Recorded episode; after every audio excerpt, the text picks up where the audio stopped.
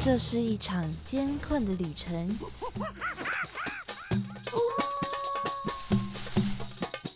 也是一场精彩绝伦的冒险。欢迎进入美好的动物世界，打开你的耳朵，用心感受。嘘，注意听，动物就在你身边。Animals 冒险王，你们准备好了吗？生活中处处是动物，只要你细细去发现，人人都是冒险王。欢迎收听世新广播电台 M 七二九，每个星期三早上十一点十分的 Animals 冒险王，我是主持人 Head Cat 猫猫。又到了我们每周聊动物的时间啦！今天是十月三十号，明天三十一号就是西方很重要的节庆之一——万圣节啦。所以今天晚上呢，就等同于说是万圣节的前戏。台湾虽然在万圣节的时候啊，没有像是国外一样有那种很大型的变装活动哦，但是我们还是会想说，哎，来庆祝一下，自己庆祝，买个糖果吃吃，主要就是图个节日的气氛啦。毕竟不给糖就捣蛋嘛，给自己一个 合理化吃糖的理由哦。为了让万圣节更有气氛呢。那我们今天就要分享跟万圣节有一点点关系的动物。说到万圣节啊，除了要糖果，就是各种的妖魔鬼怪的变装了嘛。那那些变装的选项啊，除了幽灵、巫婆、僵尸、骷髅头之外，还有一个，也就是吸血鬼，也是很受到欢迎的哦。那想到吸血鬼，就会想到的动物就是蝙蝠，所以今天要说的就是蝙蝠。但是蝙蝠真的有吸血鬼这么可怕吗？马上就跟我来认识一下这只神奇的哺乳类动物吧！哇，那里有好多动物哦，真的哎！可是我一个都不认识哎。哎哎，有一只动物朝我们走过来了，该怎么办呢？别担心，看我的法宝！快点告诉我们吧，动物大百科。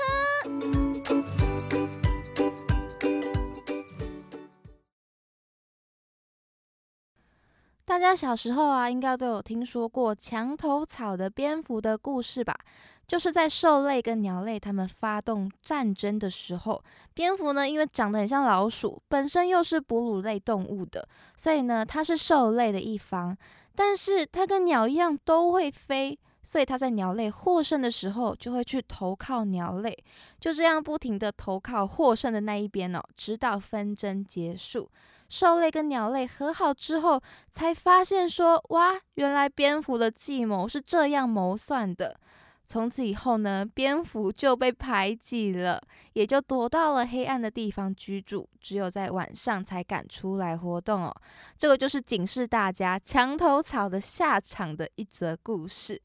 不过这则故事呢，也间接的证明了蝙蝠的独特之处哦。蝙蝠是唯一会飞的哺乳类，也是它可以装扮成鸟类的原因哦，因为它们都可以飞行。但是蝙蝠的翅膀跟鸟的翅膀非常的不一样哦。鸟的翅膀大家应该都很熟悉了，就是由许许多多的飞羽所构成的，上面有非常多的羽毛哦。而里面的手部分的骨头呢，它就像是我们在吃的那个鸡翅一样的那种那种造型。整只手骨呢是当做翅膀的主要支架的。而蝙蝠翅膀上的骨架，其实呢是它手掌的延伸哦，就是它那长长的五根手指头所构成的。通常呢是第一指啊，会是延伸出来，会有一个钩爪，一个小小的爪子，让蝙蝠呢可以勾在岩壁上面。那其他的手指呢的中间呢，就会有皮肤的薄膜构成的翼膜，就这样形成了蝙蝠专用的翅膀哦。比较特别的是啊，小型的蝙蝠啊，只有第一指，刚刚说的第一个手指才会有爪爪子；而比较大型的蝙蝠，像是胡蝠，它们的第一指跟第二指都是有爪子的哦，所以它们是会有两个爪子的。而且蝙蝠啊，其实是很爱干净的，所以他们会定时的舔舐清理它们的翅膀哦。其实看到蝙蝠清理它们翅膀的画面的时候哦，我内心的冲击也是蛮大的，因为有翅膀的鸟类啊，通常清理它们的翅膀都是会用它们的鸟喙嘛，就不会是一个有舌头伸出来的一个动作一个画面。那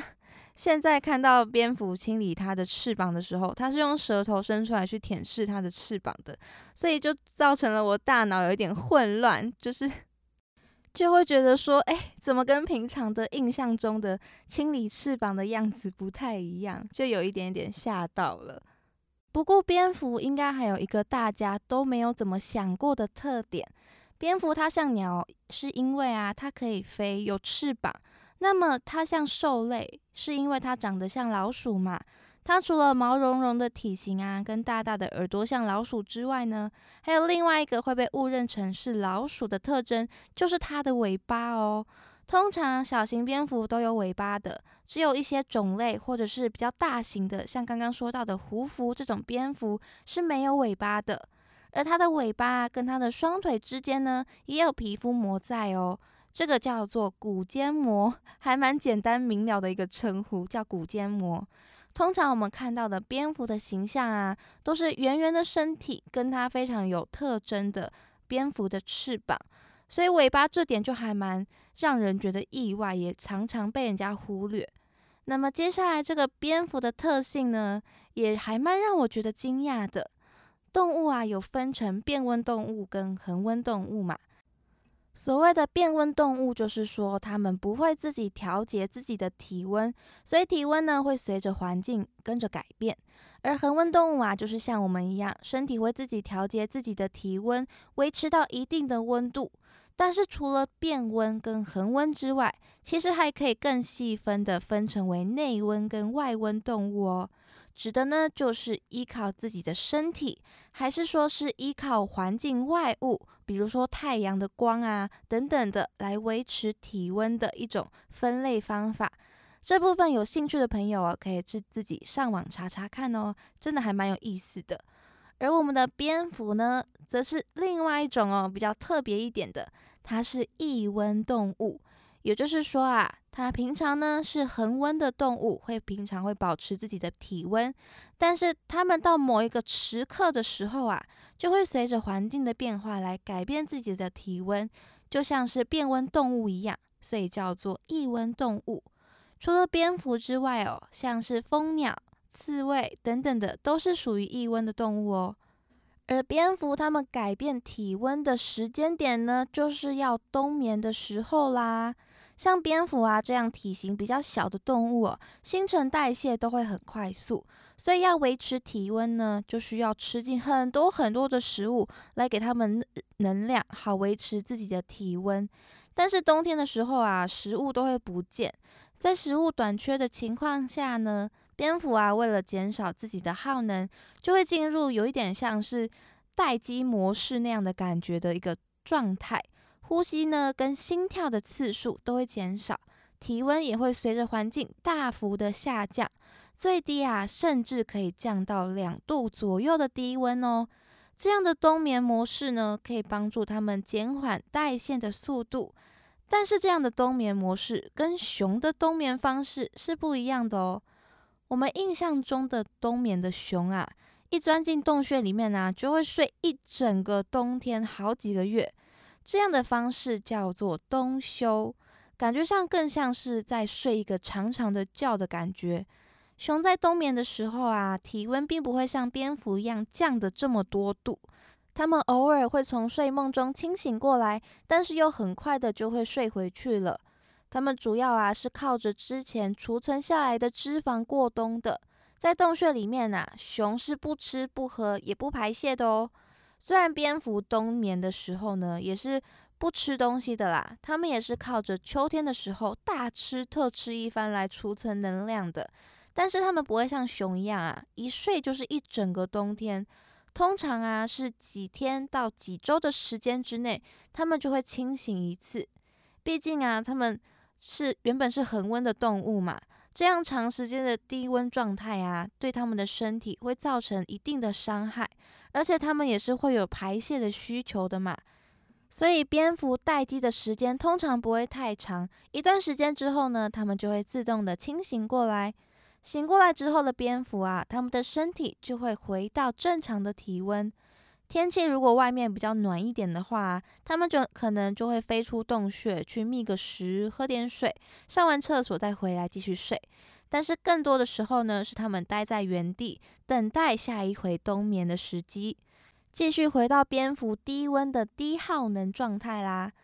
那我们刚刚有说到哦，维持体温啊，所要消耗的能量是非常大的，回温也是一样的哦。蝙蝠啊，它从清醒之后要消耗很大的能量，才可以回到正常的体温。所以，如果不是必要的话，不要在冬天的时候跑到它们休息的地方打扰它们喽。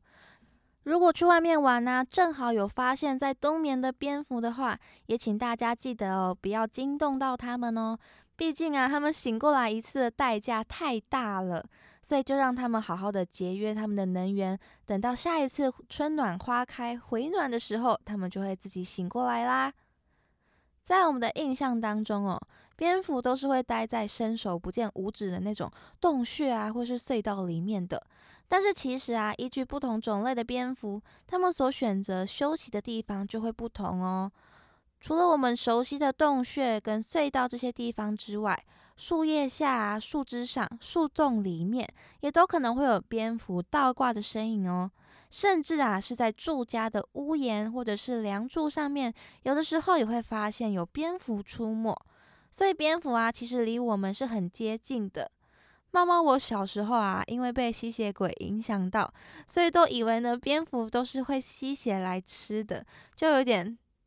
虽然是不会害怕啦，但是就会很好奇，也就会下意识的觉得说，全部的蝙蝠都是吸血的为生的。但是呢，其实全世界的蝙蝠当中啊，只有三种蝙蝠是以血液为生的哦，它们主要都是分布在中南美洲这个地方。而且它们也不是吃人血啦，而是吃别的动物的血液。通常啊是畜牧的牛、猪或者是一些禽类、鸟类。它们也不像是吸血鬼一样啊，会把牙齿啊刺进血管里面吸食血液。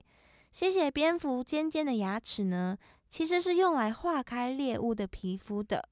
他们会趁着夜黑风高的夜晚呐，等到猎物都睡着的时候。悄悄地飞到猎物的旁边，然后呢，就这样趴在它们旁边哦，用它们的牙齿呢，在猎物的身上轻轻地划出一道伤口，然后就趴在旁边，用舌头长长的舌头这样伸出来舔舐血液。所以他们其实也不是说是用吸的，而是用舔的哦。不过通常啊，会让人们害怕的，除了这个吸血鬼吸血的传说之外，还有的就是吸血蝙蝠呢，他们会带有狂犬病的病毒，病毒呢就是会经由血液来传染给畜牧的动物们，所以人们呢才会这么讨厌吸血蝙蝠，对它的印象也不是这么的好，也渐渐的就会让大家都害怕了起来。但是蝙蝠其实是不会攻击人的啦，毕竟它们。我们也不是他们的食物之一嘛，所以其实真的没有需要这么害怕啦。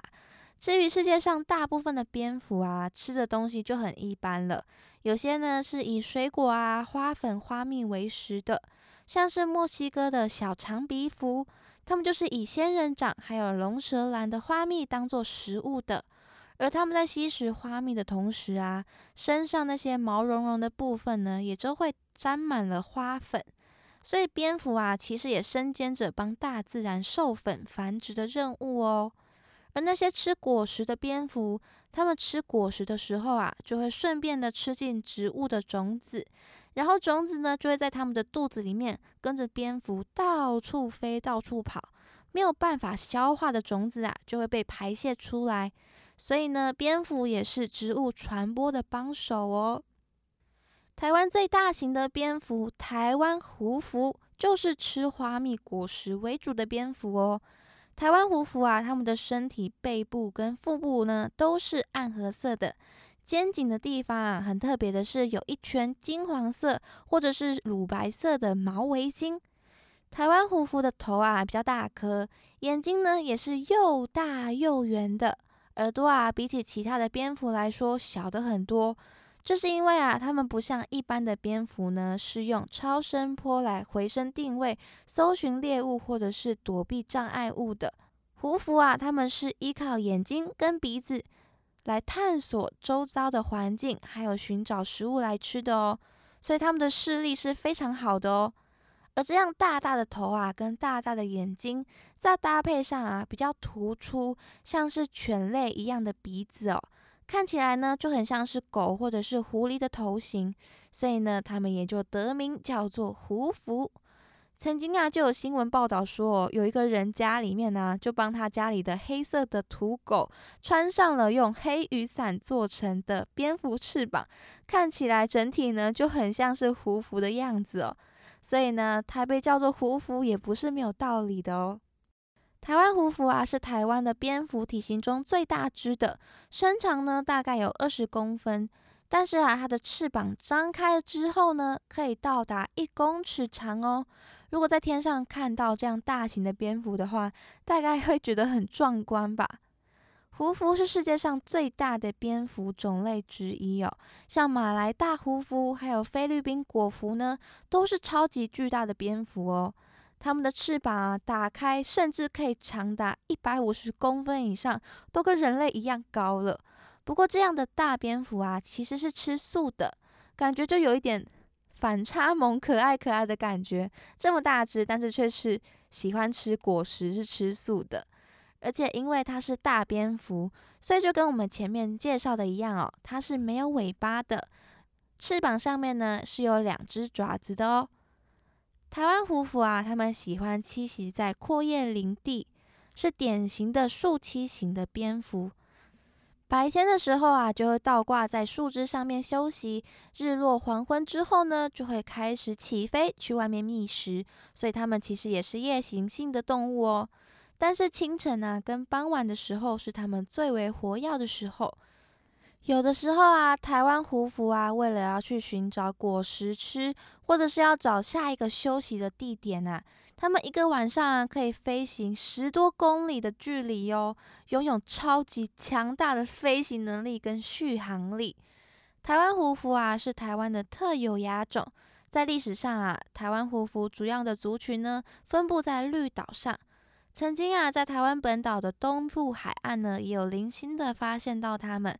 但是由于栖地的破坏啊，还有人类的过度捕捉，胡蝠的数量呢，目前可能仅剩不到五十只了，被列为低级濒临绝种保育类的野生动物。不只是台湾胡蝠哦，还有刚刚说到的马来大胡蝠跟菲律宾果蝠呢，这样的大蝙蝠也面临了相同的困境，也都是濒危的蝙蝠哦。这样吃水果的反差萌的大蝙蝠，真的要好好的保护它们哦。蝙蝠可能离我们比较远，不过离我们很近的地方呢，也是有蝙蝠在的哦。除了这样吃植物的蝙蝠之外啊，大部分的蝙蝠呢，其实都是以昆虫来当做主食的。离我们非常接近的这种东亚家蝠，也是以昆虫当做食物的哦。东亚家蝠是台湾最常见的小型的蝙蝠，身长呢只有四公分，体型啊瘦长，毛色呢是灰色或者是淡褐色的，耳壳啊是呈现三角形的，它的脸的侧面啊看起来还蛮像刺猬的，但是正面看的话，它的脸型是上下压扁的，扁扁圆圆的，看起来还蛮可爱的。东亚家蝠啊，它们很广泛的分布在东亚的低海拔地区。娇小的它们呢，常常会栖息在住家的屋檐或者是建筑物的缝隙里面。而在现在的社会上啊，有屋梁的古建筑物也减少了很多，所以它们也会停在冷气啊跟墙壁的间隙，或者是人造的蝙蝠屋里面。也因为啊，它们跟我们居住的地方非常的接近。所以有些人呢，或许会在家中发现误闯进来的蝙蝠。如果发现误闯进家中的蝙蝠哦，不用慌张害怕，因为它很有可能呢就是东亚家蝠。它们是吃昆虫、很温驯的蝙蝠哦。台湾是没有吸血蝙蝠的，所以不用害怕说它会攻击你，或者是会吸你的血。通常啊，蝙蝠跑到家里面呢，是为了要吃昆虫，或者是它不小心误闯了。这个时候啊，它到一个陌生的环境，它也会很慌张嘛，它就会找不到出口，就会一直乱飞，一直乱飞。这个时候，你就可以把窗户打开，等它们自己发现出口的时候，它们就会自己离开了。或者是等到它飞累的时候啊，它们通常啊会停在墙角或者是窗帘啊、窗台上面休息。这个时候，你就可以轻轻的走过来，拿一个大脸盆啊，把它扣住。再顺着墙壁呢，跟脸盆之间的缝隙啊，塞进一张厚纸板或者是一个板子，就可以呢把蝙蝠连盆一起拿到外面野放了。不过，虽然东亚家蝠不会吸你的血，但是毕竟蝙蝠也是属于野生的动物哦，身上还是会带有很多病菌的，所以在抓它的时候哦，最好还是戴个手套之类的防护一下会比较好哦，不要让它们因为害怕啊就不小心把你咬伤了。当然，除了这样吃植物、吃昆虫的蝙蝠，还有其他很特别的蝙蝠哦。它们是吃鱼的，很惊讶吧？那个 fish 吃鱼的，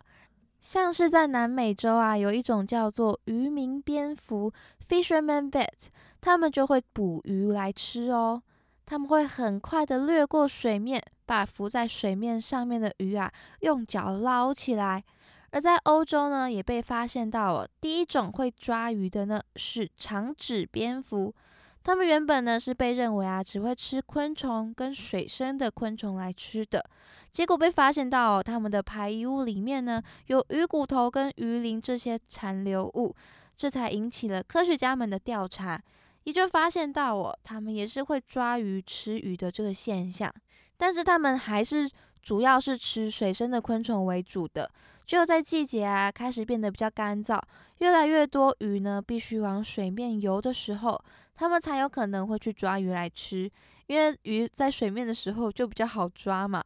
而根据国际自然保护联盟 IUCN 的报告哦，长指蝙蝠呢主要的生存危机啊，包括了水污染、水坝的建设，还有湿地的消失。少了这些赖以为生的水源呢，还有捕捉食物的地方，让长指蝙蝠呢非常难以生存下去。所以它们也是濒危的蝙蝠种类之一哦。